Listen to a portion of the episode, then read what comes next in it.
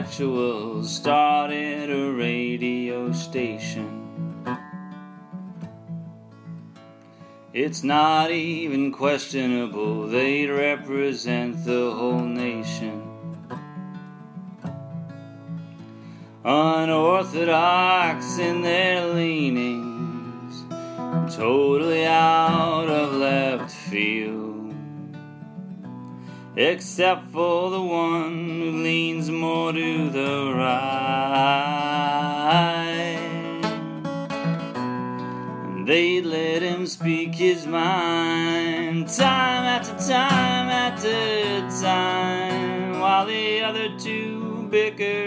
sip wine and quip lines all night. Down to the Capitol, talk to the cooks and the Catholics. Look at a map and it'll tell you it's all made in plastics. Unorthodox in their meanings, totally out of their minds. Especially the ones who lean left and right. We'll let them speak their minds time after time after time. While the rest of us bicker and sip wine and quip lines all night. All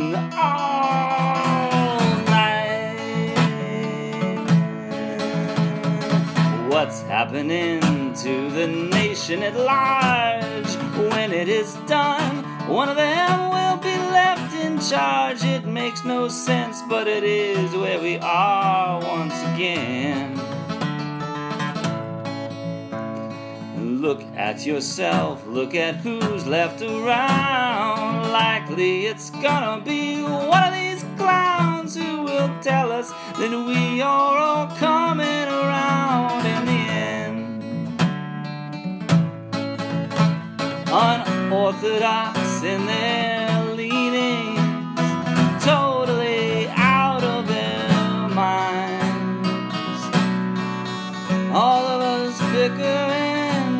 and sip wine and quip lines all night. While three intellectuals started a radio station. I said three intellectuals started a radio station.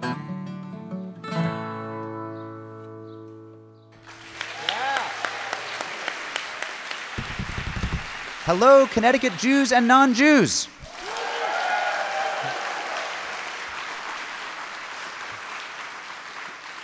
This is Unorthodox, a weekly podcast from Tablet Magazine, coming to you live this week from the Jewish Community Center of Greater New Haven.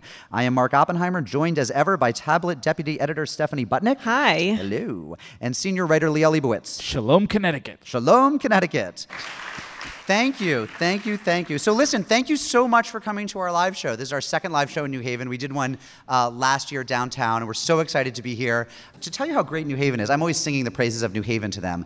I was just in the bathroom at the urinal, and I looked up at the sign that, you know, because they're shrewd marketers here, and so they put the upcoming events right at eye level, which, you know, in Jewish urinals is shorter than other eye levels. And the, the event we missed yesterday was the Murray Lender 5K Bagel Run. There's no other. Ju- Give yourself a round of applause. Yeah. you guys probably don't even know that this is the home of the Lender brothers, do you? No, but I like it. But you like it, right? I knew I liked it here. Long Island's got nothing on us, Nope. baby. So, nor does Tel Aviv, Liel. We'll take it after We'll, t- the we'll show. take it up after the show. All right. So, listen, before we get started, we're so excited that our guests this week include guest Jew of the week, Lieutenant Governor Nancy Wyman.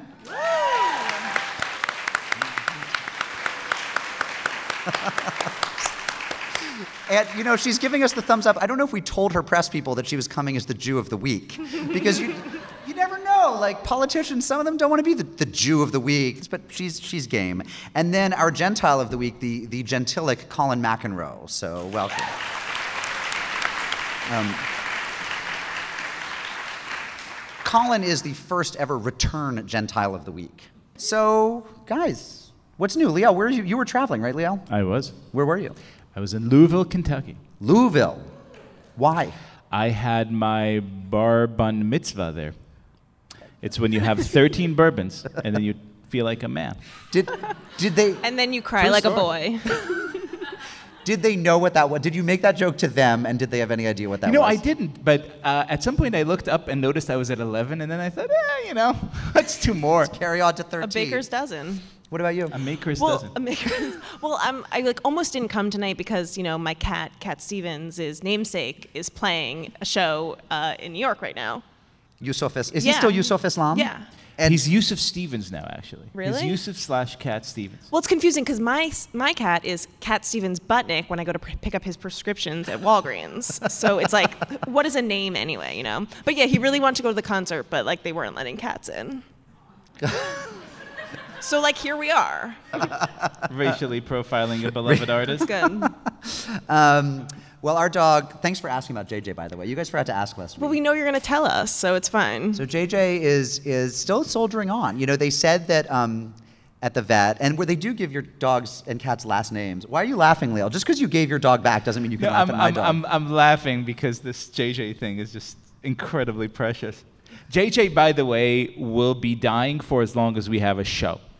the dog is like the ultimate sympathy machine for Mar. I'm, I'm not saying that this is not a real animal with real suffering. You met JJ. But I, He's I very have, cute. and she's lovely. But uh, JJ will be on life support for as long as we need ratings. Uh, God help that that canine. Uh, as will- soon as the show is off the air, that dog's dead. And Mark will always be mad that we're not asking about her. I will. anyway, she's doing fine. Thanks for asking. JJ is the Shimon Peres of the animal world. you know, it's an animal that has been in decline for a very long time now, and yet somehow will survive all of us.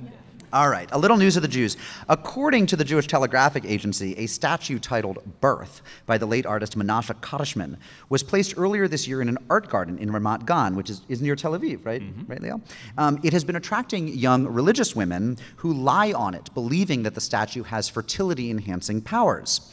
The deputy mayor, Adva Pollock, is upset, and she issued a special statement saying, We inform the public that this statue has no special powers and is merely one of many works of art on display in the park. We welcome visitors who wish to enjoy the art, but I call on them to refrain from lying on it. to be honest, at least they're not like trying to get pregnant there near the statue. like lying on it, okay. Like are they they're like it's a little it's enough. I actually, They my be thought, happy. my thinking was this is actually the least crazy idea that yeshivish women have for getting pregnant, right? I mean, like they're not writing letters to the the rebbe, they're not like they're they're touching a statue. I don't know. It didn't sound so That's not crazy the to me. language would we inform the pub. Dear public, lying on statues does not actually make you pregnant. This is very charming. And in other news of the Jews, it was Book Week in Australian schools last week, and we have to invite our Australian audience development director, Alyssa Goldstein, to tell us this bit of news in her perfect Australian accent. This is like the Queen's English down under style. Alyssa. And a big round of applause for the person really who keeps this podcast going. Yeah, Yes. Alyssa Goldstein, everyone. Thanks, guys. If, if it wasn't for her, we would not be like we physically wouldn't have gotten here today. Right. Because we would have been like, when are we leaving? So fun to be on this side of the mic. Y- Isn't it? Yeah. Okay, so tell us what happened in Australia this week. Okay, so there's this thing in Australia that's been around forever since I was in primary school called Book Week. And it's like a week where it's sort of the government initiative, and all the schools and all the libraries celebrate literature, especially children's literature. It's really for kids. And you talk about books, you have writers come to the school, blah, blah, blah. And there's one day where you dress up as your favorite literary character. So I was Little Red Riding Hood in 1992. People are Harry Potter, all that sort of thing. Anyway, in a school in Alice Springs, which is in the dead centre of Australia, very, very far from anywhere else, a kid dressed up as Hitler. But it wasn't just that he dressed up as Hitler, he dressed up as Hitler on the one day of the year when there was a delegation of students from, wait for it, Bialik College in Melbourne. Jewish The Bialik that College. Jews arrived. In, in that kid's defense, the book they were reading was Elie Wiesel's Night, so this is a legitimate character. So is the idea Reference. that you dress up as a character in a book you're reading? Yeah, you, like, you dress up as your favorite literary character. But wait, the story gets better than that because the principal of St. Philip's College, where this happened, said the school deeply regretted the decision to allow the student to come dressed as Hitler, and they also regretted that he was named one of the best dressed people for Book Week. He was very smartly dressed. And it, but wait, it gets it gets even better. Alice Springs Fashion Week. This is from the ABC, and this is the part that blows That's my the mind. Australian Broadcasting Company. Australian right? Broadcasting, ABC's actually yeah. means something different here, Alyssa. So that's Yes. okay. This is the equivalent of like PBS or NPR. Um, the school principal says, in a busy school, this student did go to a respected staff member, and the respected staff member said it was okay. Like, he actually asked for permission, and there was an adult that said, it's fine. And then, like, davka, the day that it happens, the Jews are there.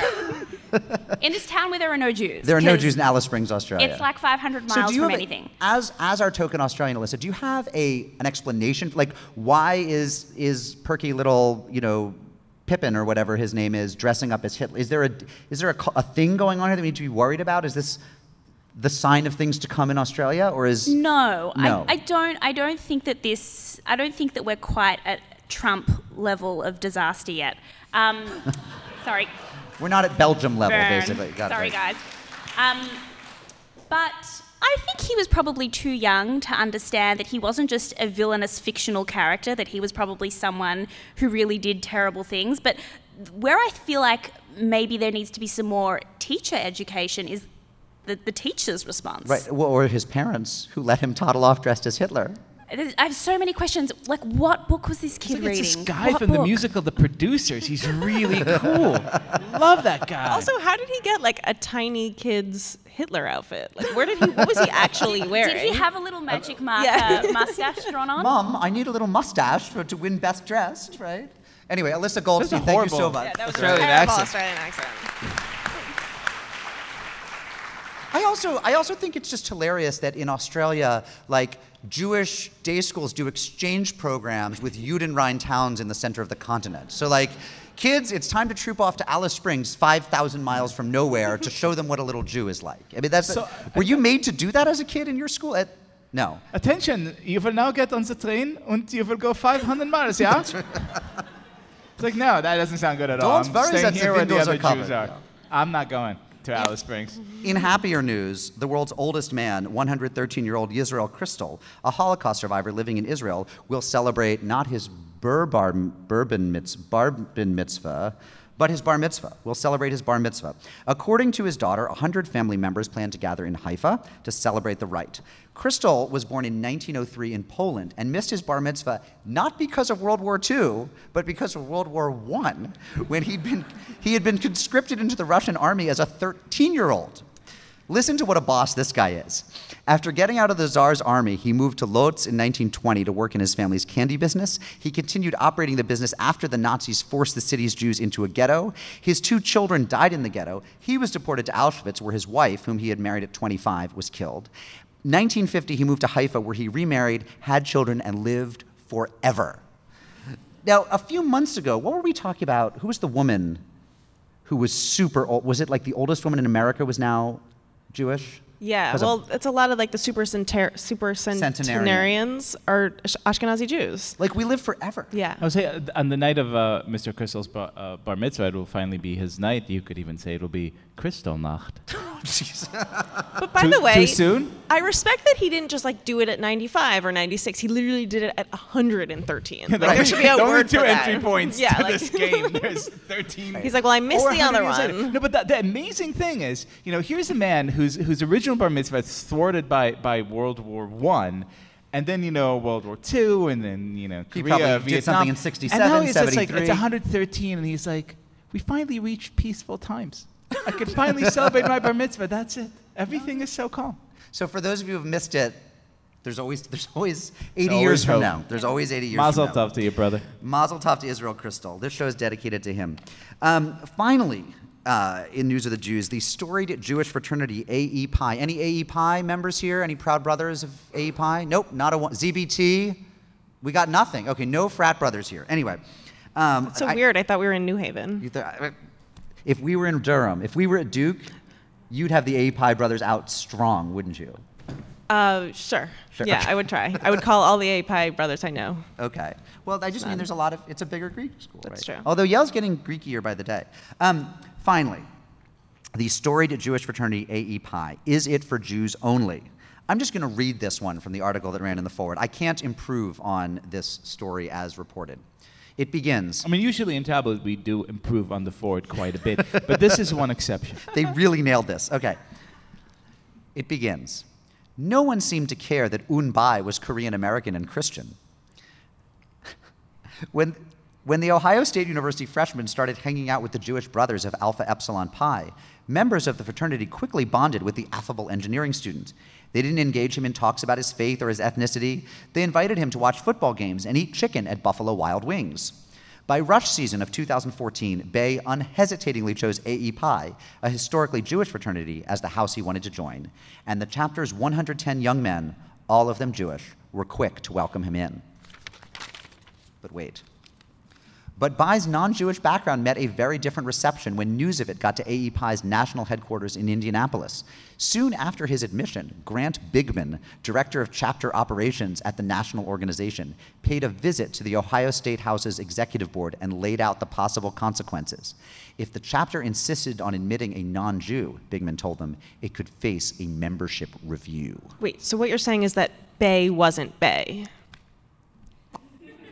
I don't Sorry, get it. That's like a target done. of like four people No, you here. don't. totally Yeah. don't. I totally You're don't. about 20 years too late for that joke, Mark, Okay, but here's it's a my very favorite, funny one. Here's my favorite thing about this story. Okay, so Jewish fraternities started because Jewish kids weren't being allowed in other fraternities. And now people want to join Jewish fraternities who aren't Jewish, which you would think would be just like this great moment of inclusion. And it sort of shows that actually, you know, Jewish fraternities aren't just Jewish fraternities, they're fraternities, and everyone wants to join them, and there's no like barrier. But you literally the nationals are coming and saying, "Ooh, you know that that Christian kid, we, we can't have him." And it's like, so now you're not letting other people in based on their faith? Like Right. it's so hypocritical. I mean, it'll be a mixed marriage if that uh, Korean kid got in, but you know they'll they'll raise the kick Jewish. I've actually wondered that Jewish, that JCC nursery schools let Gentiles in because, you know, you form a little crush when you're four years old, and 20 years later you end up with a mixed marriage. Like the, the powers that be in Jewish organizational communal See, no, life that's that's crack actually down very, on very smart though. I I asked the same question uh, in the school where, where my kids go. You A know, do you- Jewish do you day let, school. Do you let in non-Jews? And the person said, have, have you seen the price tag? Yes. if it matters that much to you, by all means, you've already made a huge fucking commitment. Please, welcome to our people.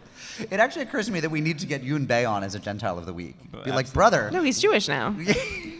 Once he pledges, yeah, They should, that's what like- actually pledging is. It's like this: you have to ask three times if you could join the fraternity, and finally, And then a circumcision. and then I was, gonna go there, but there and then you a toga party.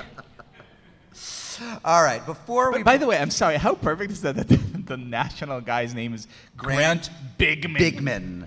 Well, It's like know, something out of Animal House. Like it's like so precious. If I'm not mistaken, there's a major rabbi in Israel, major posek named David Bigman, right? I love to think that Grant Bigman is like his son. Like he didn't want to go into the rabbinate, but he was really into Judaism in a kind of like you Fratty know, way. fratty beer pong way. She's like, Dad, I'm gonna be director of campus operations for the National AE Pi after I get out of the army. What other institution is there out there that's increasingly meaningless and less and less people want to join? Oh, I know. Fraternities. Fraternities. right. From the army to the fraternities. So Grant Bigman, we should get Grant Bigman on with Yun Bei, is what we should do. And we'd have them like do a chugging contest first. If Yun Bei can drink you under the table, Grant, But you here's get the it to thing. AE Pi. The winner is the only true Jew. Ooh. If the Korean kid wins, then Grant Bigman has to convert to something Has else. to, has He has to, to leave the That's right. Fraternity. I, you know, the AE Pi tried to recruit me when I was an undergraduate. Have I told you guys about Yes, this? Yes, you have definitely you told did. us this Definitely told it- about well, a hundred Well, it times. didn't work, okay? Um, listen, before we bring on our uh, Jew of the Week, Lieutenant Governor Nancy Wyman, we have asked the Jubador, Jim Nabel, to compose a special song just for her. Um, while he comes up with his accompanist, I want to say uh, about Jim that he is a playwright and songwriter. He's the lead dude of Jim Nabel and the Randy Bandits, which you can find online. And as I said, he is our Jubador.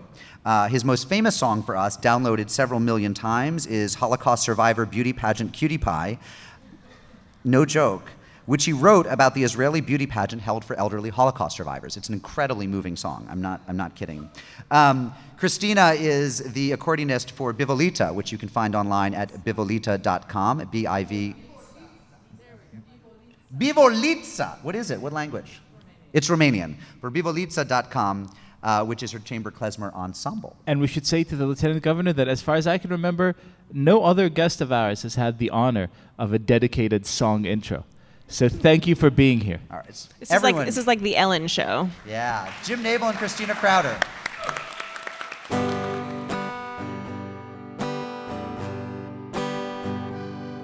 I preside over the Senate and decide in the event of a tie,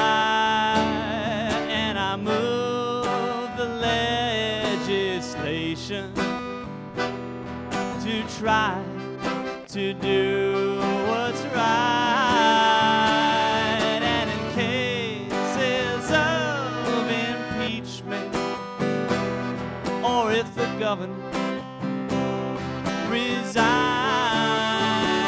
or in the event of death or dismemberment, I am the next in line.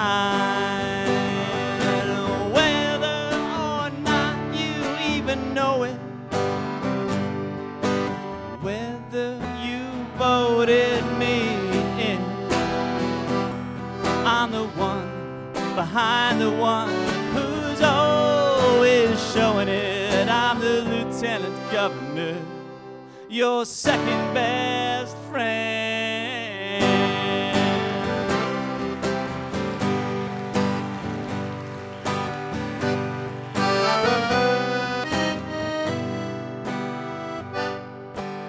My term, it has no limit.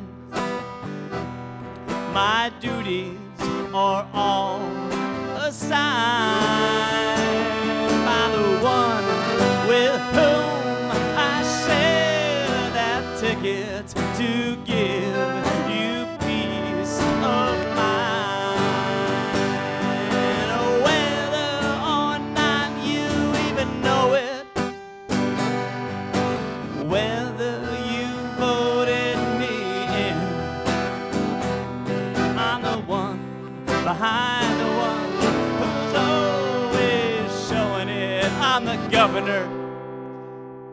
lieutenant governor, your second best friend.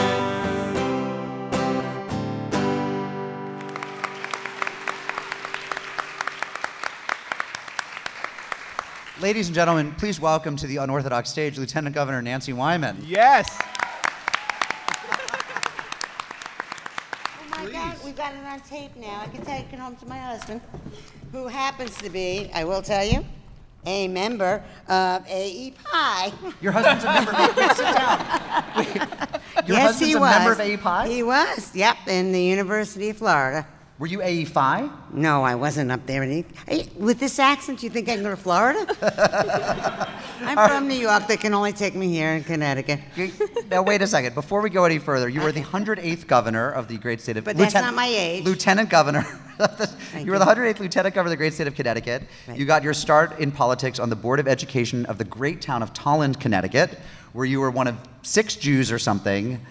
12? I don't That, know. that we got that high? Do you know I know? So, my friend Jason Martyr said that you guys used to hang out in Tolland. Oh my God, you know Jason. I know Jason. I know him from, he was this big. He married my friend Jen Broder, and she said, I Oh, found a Jew from Tolland, Connecticut. Yeah, You're not going to believe it. And There aren't that many of us there. there weren't that many of you.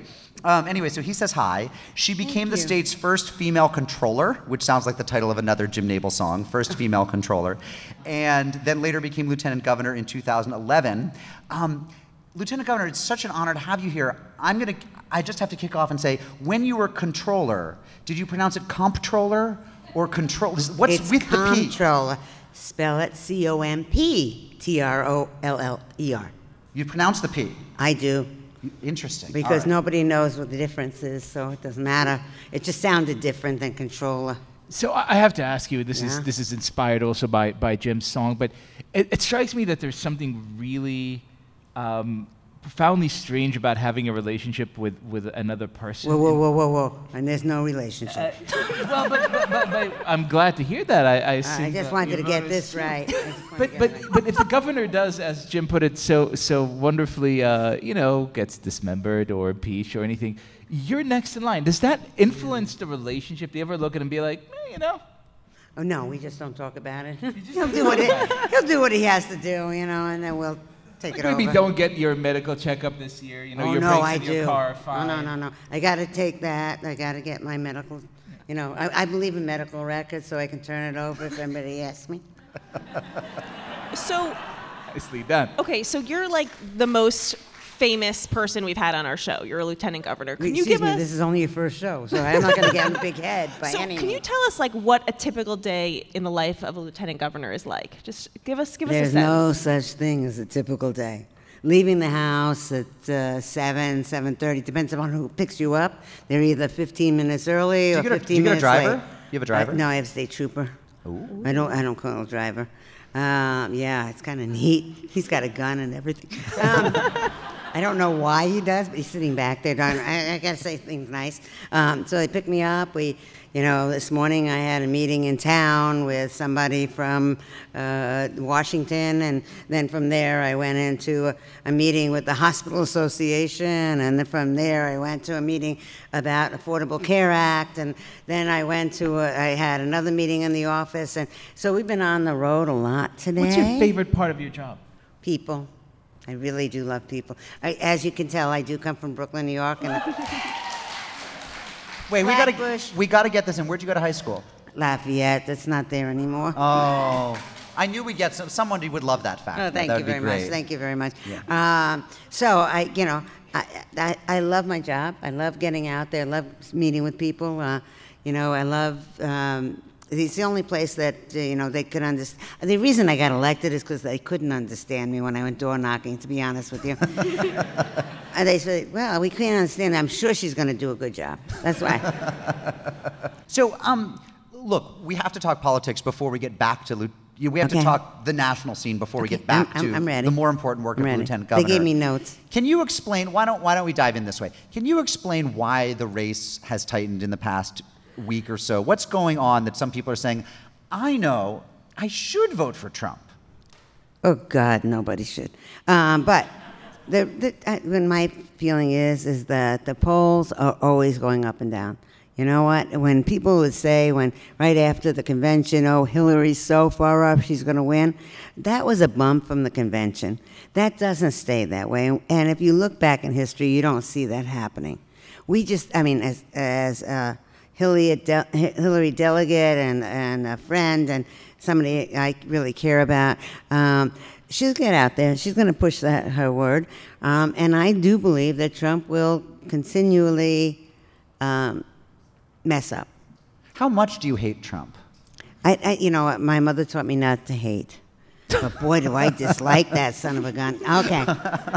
Um, now, you know what? I just think he's in the wrong path.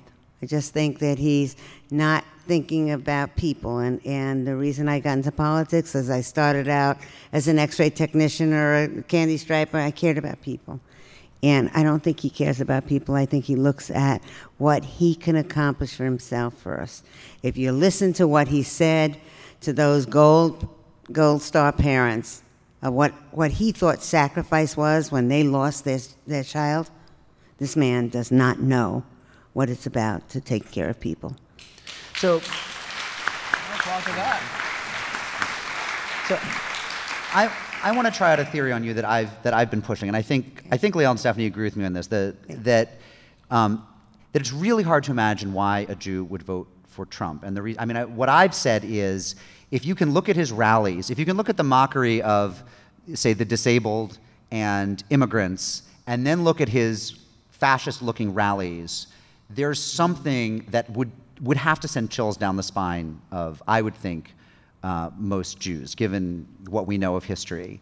And he's not doing well in the Jewish vote, but he's going to get, he'll get 15 or 20 percent. Absolutely. What do you think is going on there?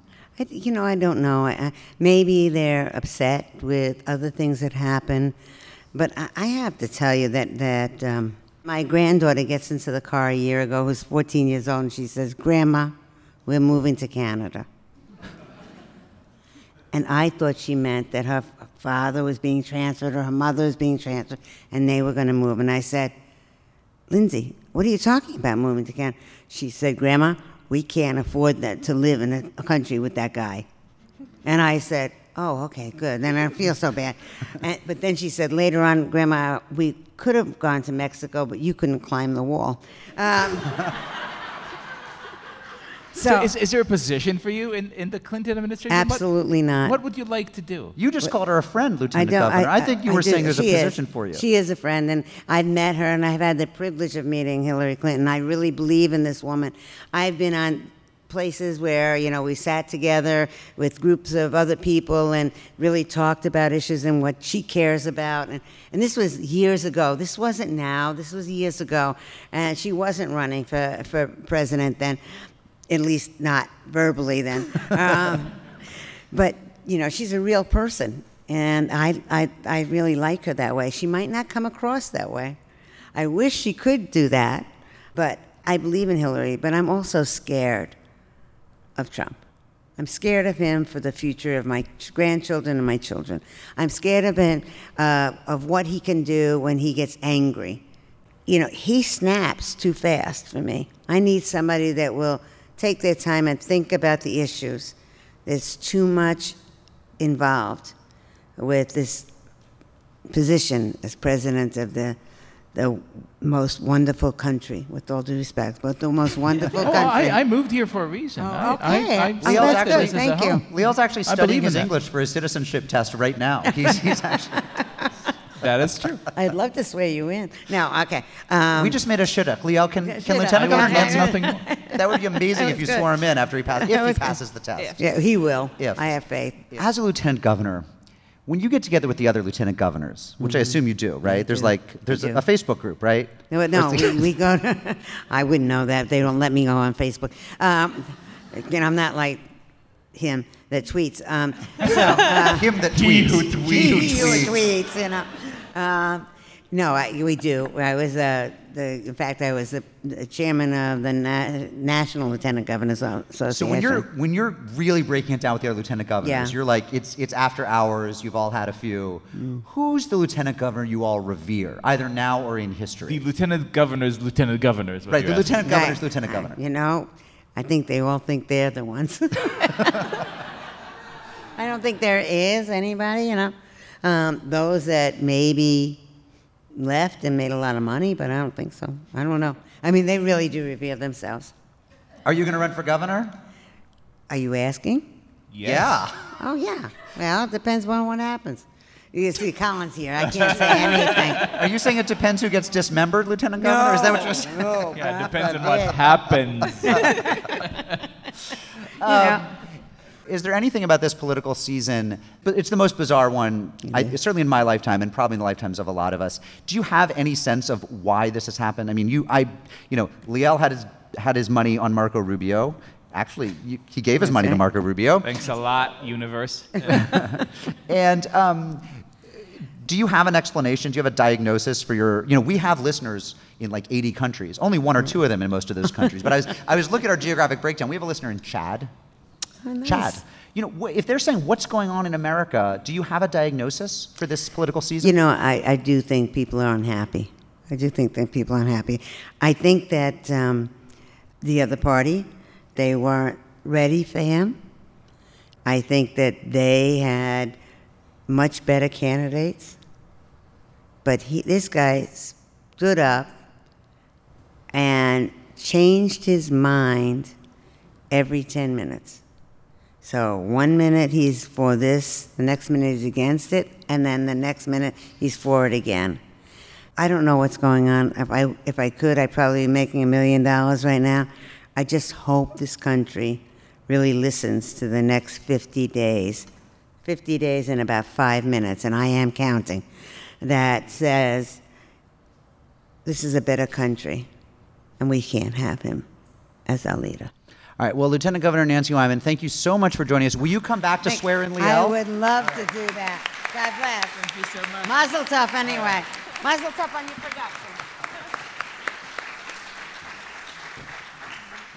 Before, before we get to uh, our Gentile of the Week, um, I'd like to invite the Jubador back up for a second, if you would. He is going to write a song using your suggestions, and he'll come back at the end of the show to perform it. Now, Jubador Nabel, do you have any particular like? Should I ask for just So far, I'm interested in the 113 year old who had a bar mitzvah. Very promising. I'm looking for a chorus and then looking for ideas to fill in verses. Anything else you want Jim Nabel to sing about? Now is your chance. What have you always wanted a Jubador to Jubador about? Right. That's Just why throw in we're phrases. Sort of brainstorming together. Ideas. What should Other- he work other in a things. verse about? What are you thinking about? What's what's on your mind Why would a Yeah. Jew vote for Trump? today?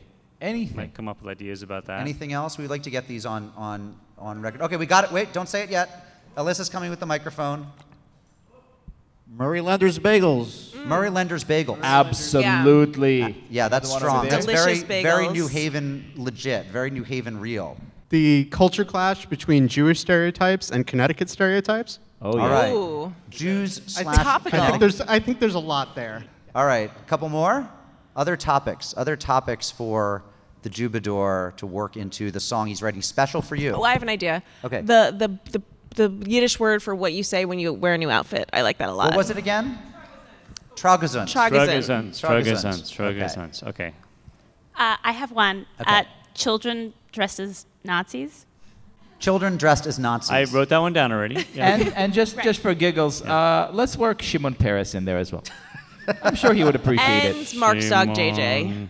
And JJ. I hope he's feeling Peres. great right now. You need anything more, Jim?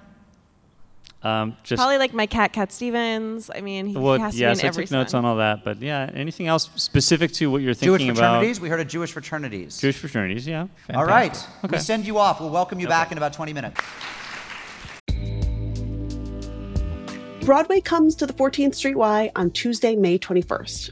Join us at 7 p.m. for a conversation with cast members from Prayer for the French Republic, the Tony Award nominated Best Play.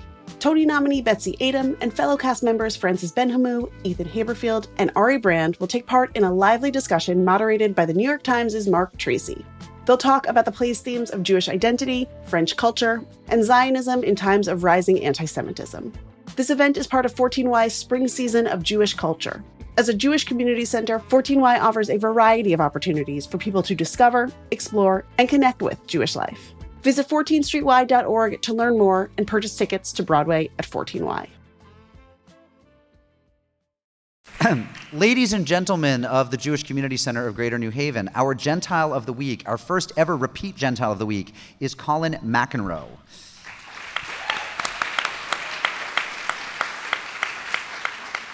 All right. I'm now going to say a bunch of things about Colin that I think are true, or that the web tells me are true, and he'll correct me if I'm wrong. I believe he's the longest ever, longest ever serving columnist for the Hartford Courant. True. True. Okay. I believe he is a predecessor of mine as a religion reporter for the Courant. True. True. a And I- handsome man. Debatable. what was that? A handsome man. A handsome man. A Gentile. A Gentile. A Gentile? Yeah. Gentile. No. Do I, have to, Still? do I have to assent to all of these? yeah, you have Yes, to send you all do. that. Have you done the 23andMe, the, the spit swab to see? I have you- done that, Are you all Gentile? I'm part Neanderthal. Part Yeah, Neanderthal. and I, re- I do resent some of the slurs, too. So, you know, but there's no no Jew in you as far as you know. It didn't No co- Jew in me, No no. Jew in you. Okay, not at all. I'm not proud to say that. I Okay. would like to be, uh, you know. We'd like to have you. Yeah. It can be We arranged. have it so great. I mean, really, you've been missing out on a lot, historically speaking. I want to join the fraternity with the Korean guy. And um, and I believe he's also, and who knows if this is true, but are you the longest ever serving Connecticut radio host? nah. Nah, who's ahead of you in Bob that? Steele. Bob Steele was on the air for. I guess Bob Steele. I think, is maybe the longest serving radio host in America. in America, in, in history. Um, Colin is on uh, WNPR 90.5 every day at 1 o'clock with a repeat later in the day. He wrote the classic humor essay, I Am Michiko Kakutani, as well as several books, and we're really excited to have him here. Another round of applause for Colin. Yes.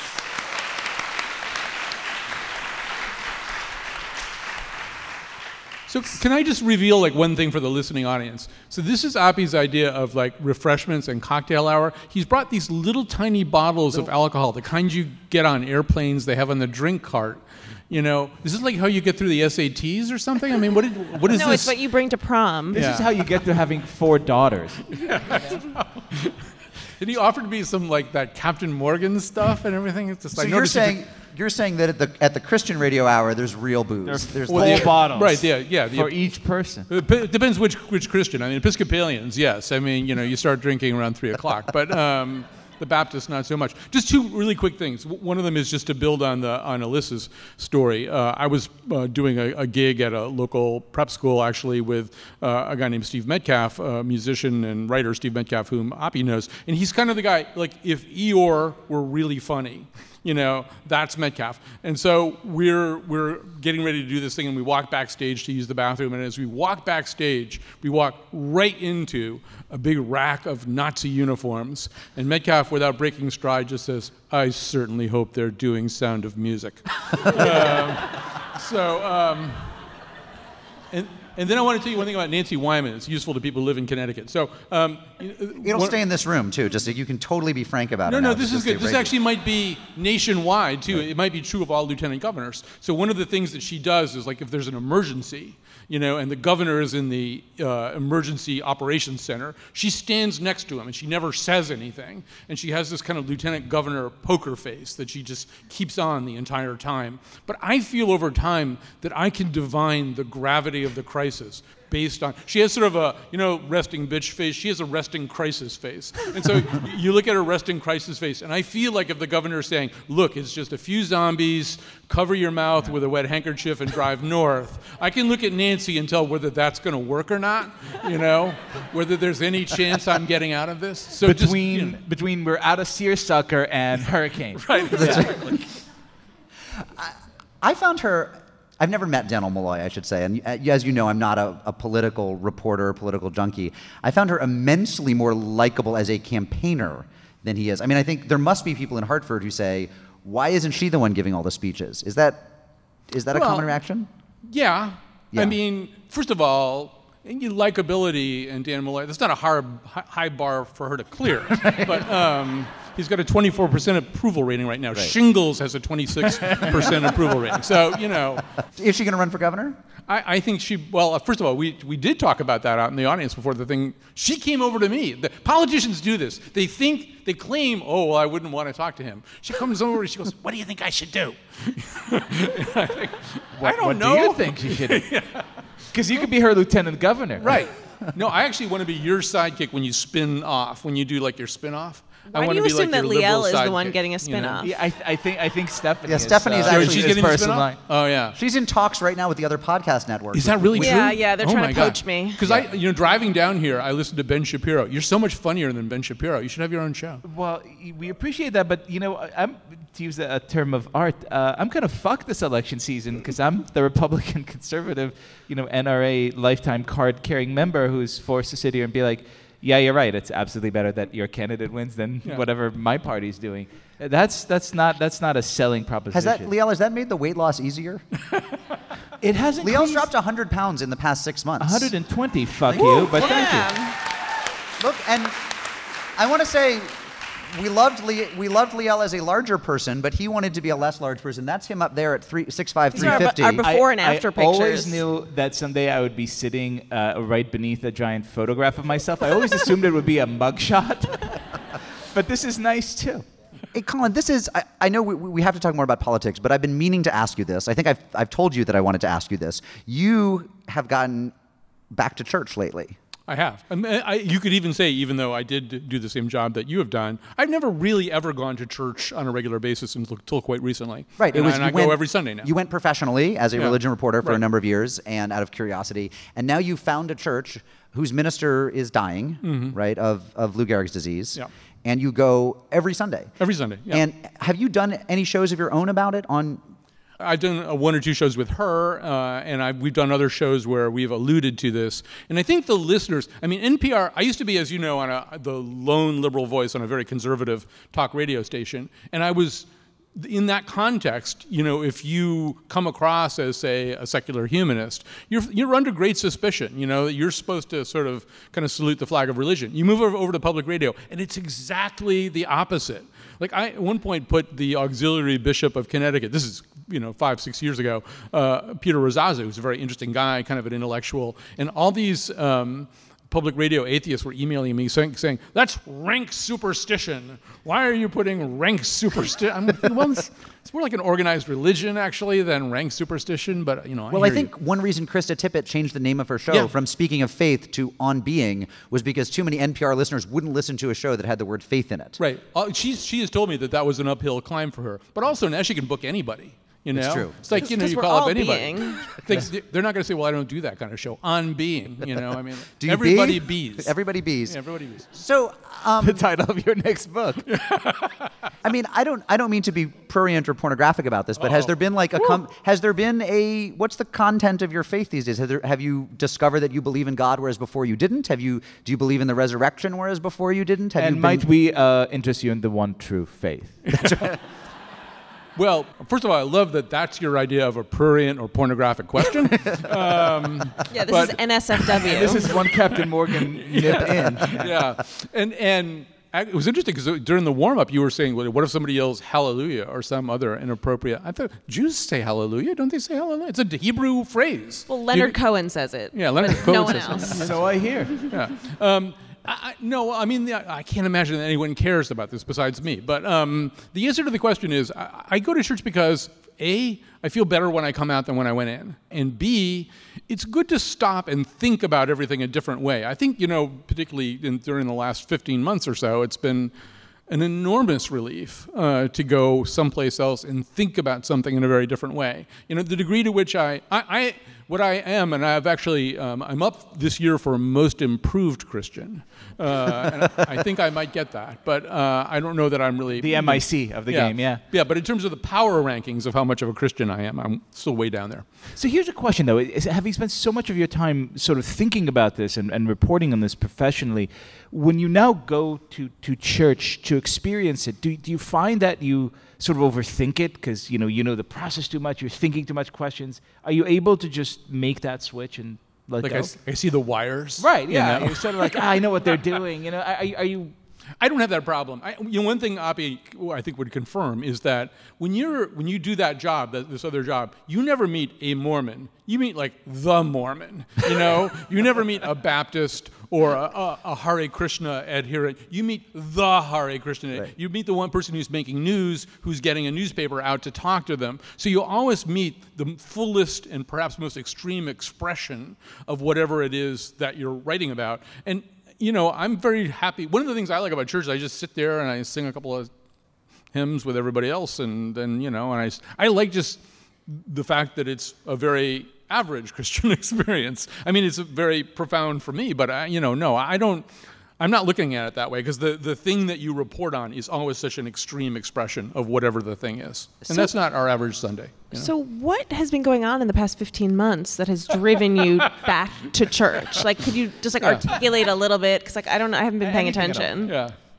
Well, you know, hope becomes, you know, and things like that become very uh, interesting commodities uh, in, in this election season. I'm teaching a class right now, a college class, on the press and this presidential cycle. I do it every four years. I teach it kind of in real time. But I feel as a member of the press, like I've been on trial the whole time. It's like the Bernie people think I'm in the, and this is just n- my experience, but it's happened to everybody. I talk to everybody who works in, in, in this world, and they're all having the same experience. The Bernie people thought we were in the tank for Hillary and building up Trump too much. The Hillary people think we're overcritical of her. The Trump people think that we're ha- we have this reductive way uh, of, of understanding their adherence to him. And, but the press is really on trial all the time, and people are on social media just screaming at me night and day. So, yeah, I'm really happy to have a little refuge where I can go.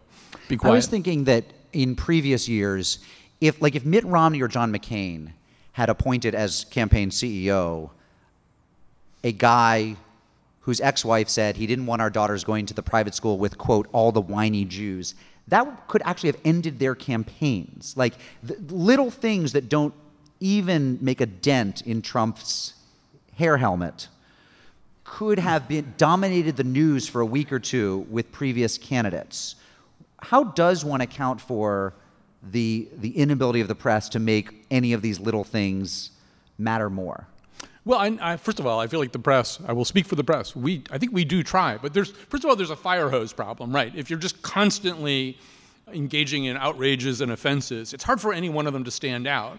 Uh, and, and, I mean, he just sort of has kept it up. The other thing is, he had established this persona long, long before he ran for president, right? I mean, this, we've ne- this is something we really haven't had. Somebody who has a persona that was sculpted in the world of reality television.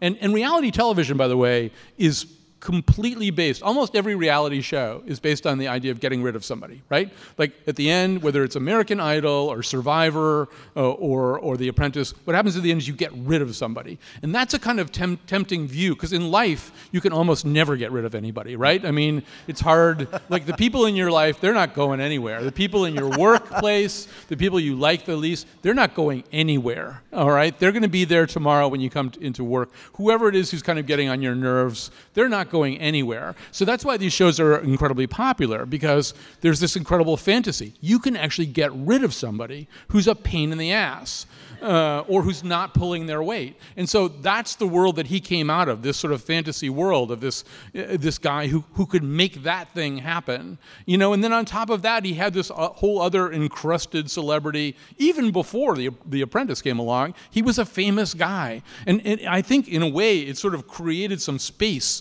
for him to do some objectionable things that, yeah, you're right, a lot of other candidates could not have gotten away with we have a little time. Do we, do we, have time to take three or four questions for Colin, if anyone has any? Yes, ma'am. Uh, I just read a great article in The Economist that was talking about truthism and are we in the post truth political arena? I'm wondering what you all think about the future of Trumpism and if he's going to just sort of fall away after this if he does not become president or if this is the beginning of something quite larger throughout the world, not just in this country. I'll start on a somber note, and, and I'll keep my somberness brief. I think no matter what happens, Trump has already won. Um, and, and I pray uh, to God that this would not be true in the literal sense. But uh, in, in a wider sense, it's not this Trump I'm worried about. It's, it's two or three Trumps from now. Uh, because the knowledge that we have collectively not been able to stop this fundamentally corrupt, vile human being who represents absolutely nothing but his own self interest and greed, that we as a country have not been able to wise up to it, uh, that we have not produced the kind of institutions that generated the real outrage that kicked him back to whatever hellish hole he came in from. Uh, is extremely disconcerting to me, and I don't know how you build up that kind of defense uh, ever again. Yeah, I, what I would say is. Uh, oh.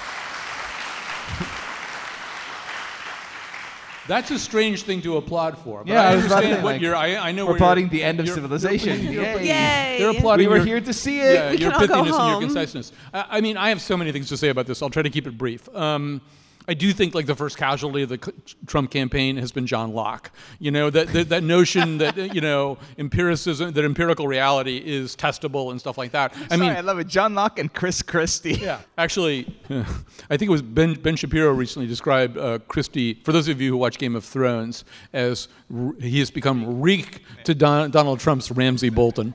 Um, so, uh, so I think that's the first victim is, is sort of that that notion that reality is testable. I don't think it started here. I mean, you can look back at Ron Suskind's book about the Bush administration, where there's this somebody who we kind of know as Karl Rove, who at a certain point says to Suskind about something, "Oh." You're still in the reality based community, right? So this has been going on for a while. And what you encounter now on social media, where you can come up, you can make your own truth and then have it reinforced over and over again, is people who just say, look, I don't believe any fact checking source. I think they're all corrupted and slanted. And I don't necessarily believe any politician. I think they all lie. And you see people kind of collapsing into this helpless agnost- agnosticism.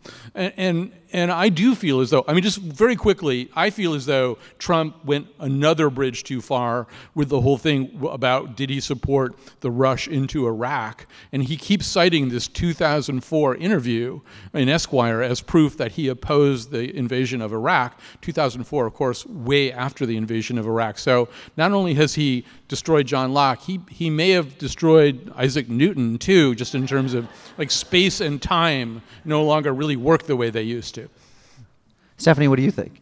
Well, to quote my grandfather, who's the smartest person I know, he said, you know, even if Trump loses, we still have the hundreds of thousands of people who are voting for him and who support him, and, and, and these these sort of these people that have come out of the woodwork at these rallies, like they're not going anywhere. Even if Trump loses and goes like into whatever, you know, goes into oblivion, which obviously is not going to happen, right? He's going to stay public, but the people, this these sort of like uh, fringes that he's activated, they're still around. Uh, final question, sir. So I liked how Colin uh, danced around and avoided the question of faith with respect to what drove him to start experiencing uh, church on a regular basis. And it makes me wonder what are some of the positive things that people who aren't sure at any given time how they plot on the faith diagram, but still go to organized religious services to get a variety of positive experiences from them? And what are the limits that we think um, there are for that. For example, if Colin goes to church regularly and feels more hopeful afterwards, that seems like a good thing. If, if I go to shul um, and I take positive messages from that, that's a good thing.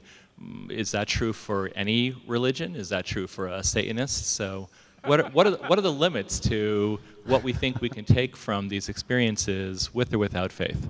You know, I'll, just say this, and I mean, this I had a, an experience this Sunday where uh, just at the beginning of the uh, of the service, uh, somebody got up and just to kind of uh, kind of set the tone, read a passage from Matthew, and um, and my eyes welled up with tears involuntarily, and I and I said, actually, I, this is the kind of church that I attend. There's a discussion period. I, I always say that we're Quaptists because nominally this is a Baptist church, but they're like Quakers. They like stop and talk about everything, you know, every single week.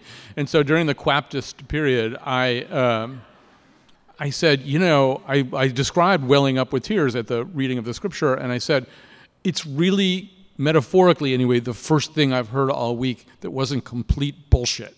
Um, this is the kind of church I attend where you can actually say that. As long as you're saying it affirmatively about Scripture, you know, it's like the only thing I heard that wasn't bullshit. But I kind of mean that, that there's sort of a, um, you know, Old Testament, New Testament, either way, there are moments of th- these words have now been spoken and, and thought about and poured over for, for thousands of years. Some of the messages in them are really important.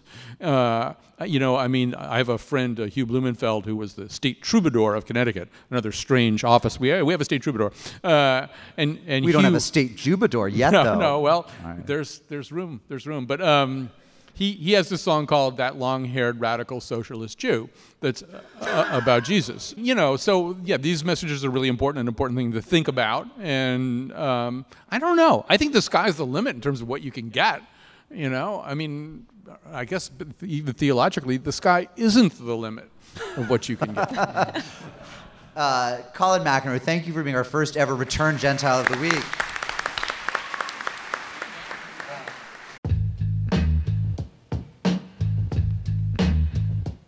Hey J. Crew, it is time for some pod biz. Tonight, May 16th, I will be moderating a Zoom conversation with Rabbi Sharon Brous and Shai Held about each of their new books. That's at 6 p.m. Eastern and the final event in my Unpacking the Book series with the Jewish Book Council and the Jewish Museum. This one's on Zoom, so no matter where you are, I hope you can make it. And tonight is actually a doubleheader for me. If you're in the New York area, I'll be at the Marlene Meyerson JCC Manhattan at 7:30 tonight in conversation with Israeli rapper and singer Jimbo J. He'll be performing and there will be delicious Israeli food from Chef Mushka, who made the famous harosets at our Passover pop-up. You can find links to register for both of those events at tabletmag.com slash unorthodox live. We also have some great events coming up for tablet members in person and on Zoom. On May 16th, Catherine Wolf will be in conversation with Jews who refuse to back down against hostile crowds in various arenas, from municipal buildings, school board meetings, and of course, college campuses. She'll be talking with Club Z's Masha Merkulova, Safe CUNY's Avraham Goldstein, attorney John Kovac, Mel Waldorf, Steve Goldberg, and UNC Chapel Hill student Daniel Stumpel. Also, coming up, a warm and intimate Zoom for those who have lost friendships since October 7th. That's on May 21st and will be a great chance to connect and meet new people. And on May 30th, an in person tablet meetup in Washington, D.C., hosted by Tablet's executive editor Wayne Hoffman and Catherine Wolf. That'll be at Char Bar at 6 p.m. You can become a tablet member at tabletm.ag slash UO member and get more information about all of these events. Okay, back to the show. And so, back from the deep seclusion chamber, having taken our suggestions and yours, we invite for one final song, along with accompanist, accordionist Christina Crowder of the Bivolizza Ensemble, the Jubador Jim Nabel.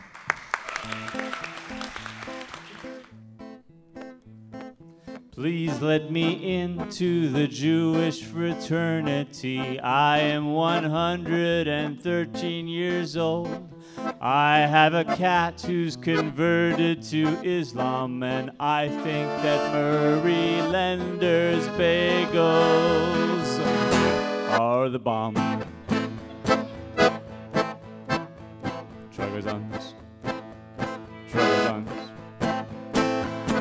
Let me into the Jewish fraternity, even though I voted for Trump and dressed like Hitler for Australian Book Week, which I like to do when the Jewish college students come. Tragazans. Tragazans. Am I saying it right? Tragazans. You look great, Tragazans. Really? Turn the page, please. Listen. Thank you. Please let me into the Jewish fraternity, even though I'm from Connecticut. I have a dog who's been dying for many years, similar to Peres, comma, Shimon. Truckers Truckers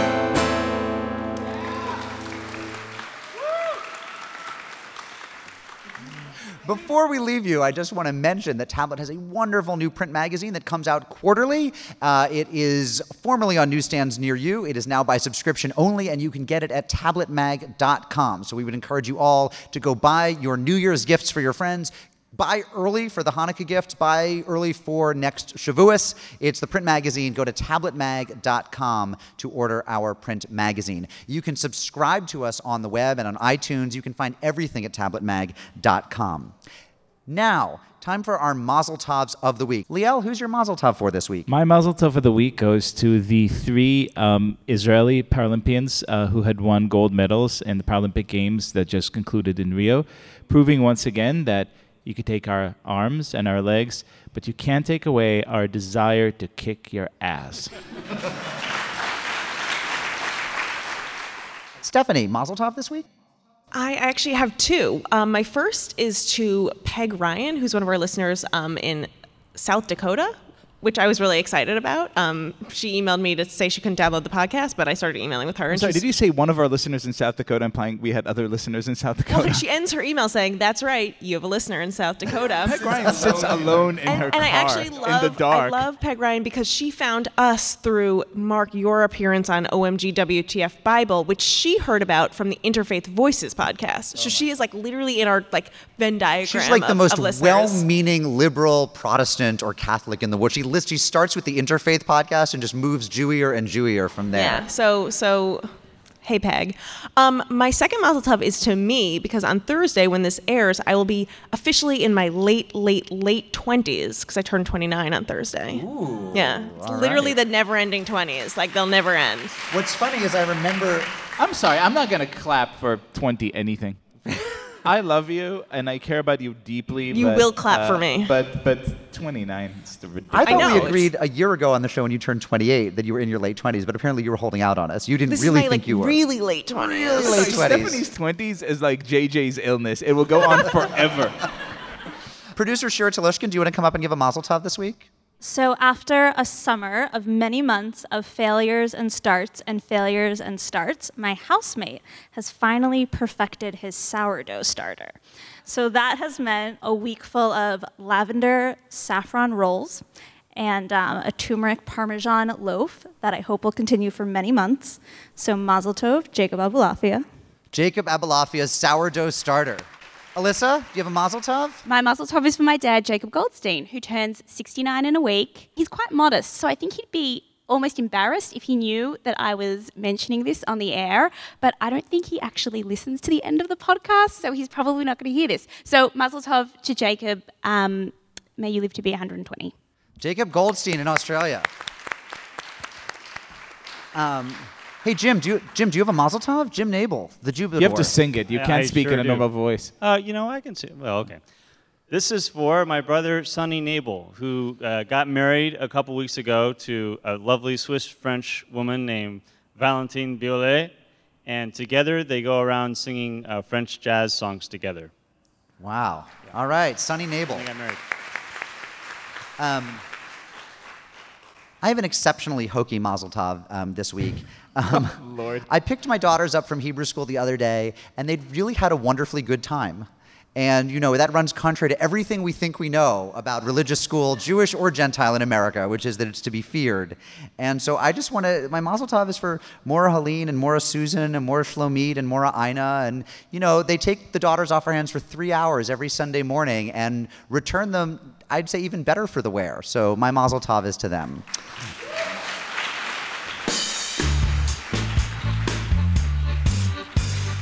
Unorthodox is brought to you by Tablet Magazine on the web at tabletmag.com. It is edited this week by Shoshi Shmulevitz and produced by Alyssa Goldstein and Shira Telushkin. The rabbinic supervision this week was by Mara Balk of the Jewish Community Center of Greater New Haven.